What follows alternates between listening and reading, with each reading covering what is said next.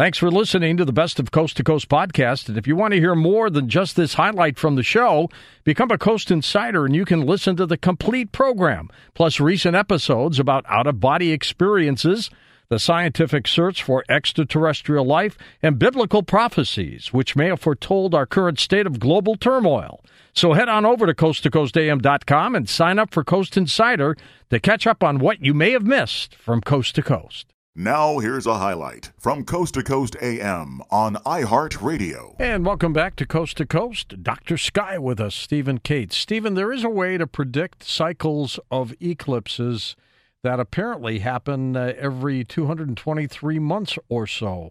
It's the Saros system. What is Absolutely, that? Absolutely, George. This is fascinating and good to be back here.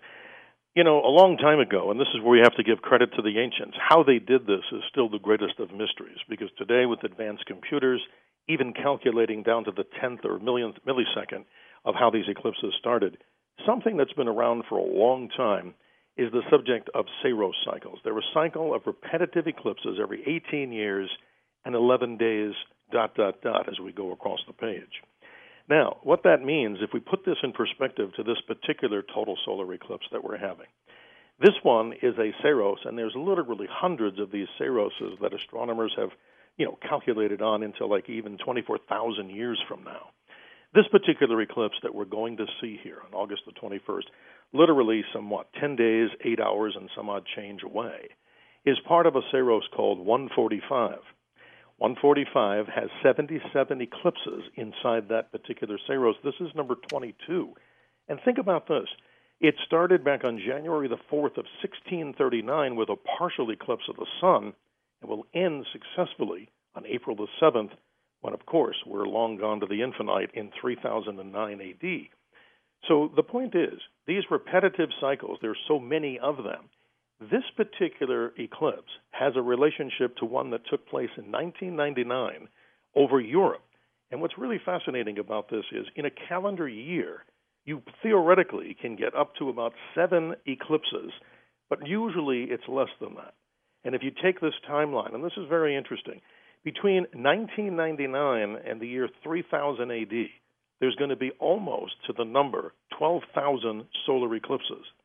Of that total, get a load of this to show how really infrequent these are, but maybe not so. There are 3,173 total solar eclipses within that period of time, and only 569 of those are the rarest and strangest of all eclipses, called a hybrid eclipse. And you probably, folks may want to know what's that. When, unfortunately, the moon is too small, meaning it's at apogee or farthest away from us, if you take, take this phenomenon if you take, let's say, a nickel and put a dime on top of it, the dime would be the moon. It's smaller than the diameter of the nickel. So you get this annulus of light around it. But in this particular case with hybrid eclipses, George, this is even stranger. You have just a bare amount of sunlight streaming around the full sun, and then as the sun and earth move, it transforms itself like a magical transformer from a very, very fine annular eclipse back to total. But Saroses are the science behind this sacred geometry. And George, I still go back to this and don't even have an answer. And I, I wonder out there. I mean, all the great guests you have on the show talking about the predictability of eclipses that go back, unfortunately, to two Chinese individuals who failed to predict the solar eclipse a long time ago in BC named Hai and Ho. They did not understand how to calculate eclipses. And sadly, probably sadly, like North Korea, they were executed for failure to provide the emperor with this longevity thing. In those days, eclipses might have been looked at as a good thing, but unfortunately, and we now know one of the oldest total eclipses or, sun, or, or eclipses of the sun happened back on October the 22nd of 2134 BC. Sorry, Hai and Ho, they're not around to tell the story, of course, and didn't live. Sounds like Santa's elves or something. Huh? right. But no, seriously, Saros cycles, to put it in perspective, these are the repetitive cycles of eclipses. And you may be wondering, folks, as you're listening, and George, why don't we see, with this so called sacred geometry, why do we not see an eclipse of this particular Earth, I mean, of, of the sun and the moon every calendar month? And the simple answer is this very few of these eclipses cross these nodal points since the moon is inclined a little bit above or below. Yeah, this, this is perfect point right now. Right. And then finally, this is I think this is what really on this particular show, I think the people get very introspective on this subject and of course you know best. But when you take a look at sacred geometry, figure this out folks. The moon is 2,159 miles across. It's the diameter of distance, say, from Phoenix to New York City. An object that small, with a sun almost you know, a little about 865,000 miles, how does that happen here in the solar system on a regular basis? Where else, I should say, does it happen? But here on the Earth, we have this sacred geometry that happens ever so often. The ever so often is coming up in 10 days. And, George, this is the sad part.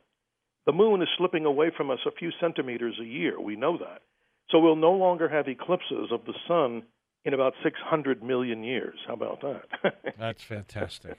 So now let me ask you some other space questions. Sure. October 12th of this year, an asteroid that uh, could be 40 to 100 feet is going to pass within 4,200 miles from the planet. Yes. That's pretty darn close, Steve. It is. And, George, as you know, I mean, we talk every Monday. Gravity could pull it in. Right. We talk every Monday, and how many times do we lead off, or you lead off with a news story? Here goes another asteroid. But this one, 2012, write it down, folks, or remember it. TC, like Tom Charles, number four, is an Apollo class asteroid that orbits the sun every 609 days. And as you reported accurately, at least the best information we can read out there on the web, we don't always believe everything we read. But the point is this geostationary satellites at some 22,000, rounded off to 23,000 miles, this house sized asteroid is going to slip through.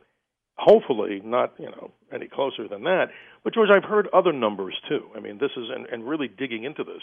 I've heard closest as potentially 4,200 miles, or as far away. And get a load of the far away. It's still within the zone of the Earth's. I call it the Earth's ring. Look at how many geostationary satellites. The Earth has a ring like Saturn. And even though it doesn't have a ring made from planetary material, it's man made. That's close. They say that if it did hit the planet, it would cause great level of impact damage. What does oh. that mean?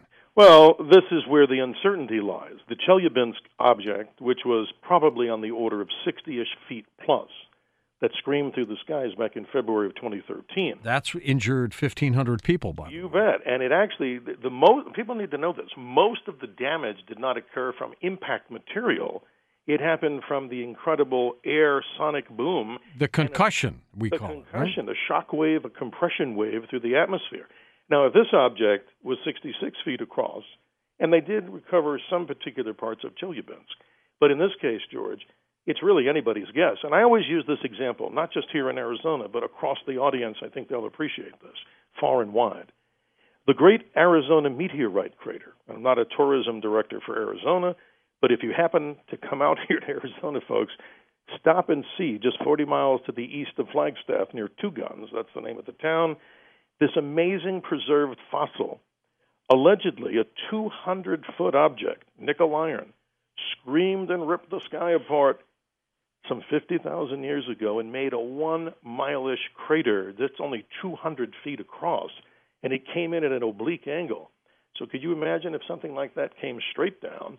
The point is, even an object like TC 2012 TC4, well, that could cause a that could cause a lot of people to have a very bad day, saying it mildly. I think so too. Okay, now Cassini diving towards Saturn next month. NASA's Cassini spacecraft. Mm-hmm will end a 13 year mission to Saturn by plunging into the body of the ring planet. But first, Cassini is going to skim the atmosphere about five times. Yes. This has been a very successful mission, hasn't it? George, Dr. Carolyn Porco, who you've probably had on the show, you know, so involved with this Cassini mission. It is outstanding. And as we go about our busy lives on planet number three here, just remember the good folks at JPL and other space related organizations, of course, NASA. We have learned so much about this planet. Galileo, when he first looked at this planet in the telescope, never fully comprehended that it was a ring. He thought there were two massive satellites along the equatorial plane. His simple, you know, telescope could not reveal the detail. But with Cassini, 13 years and kicking strong. Eventually, Amazing. the object runs out of propellant, and eventually, in another sad way, they may even be running out of funding. Who knows?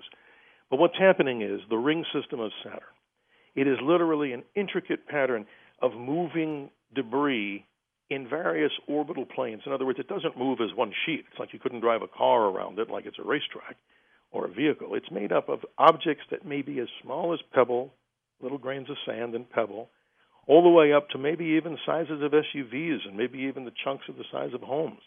But it's looking to explore the, the dynamics of this ring system because, George, well within those rings, we're finding these tiny shepherd moons – and it's so cool. If you look at Cassini's images, you see these tiny little specks that look like dandruff in the sky. But they're little satellites, maybe a half a mile, maybe a couple of hundred feet. And what they do is they bring out tendrils of material from the rings and gravitationally pull them. So Cassini is going to skim, as you mentioned, the atmosphere some five times. It's going to look and penetrate through there. But what's going to happen, sadly, it meets its demise as it goes into Mother Saturn a most phenomenal planet. George, look at the top of the planet. The hexagonal storms that we've seen. Oh my gosh! Images. Yeah. That is just totally bizarre. I'll always remember the first time I had a telescope.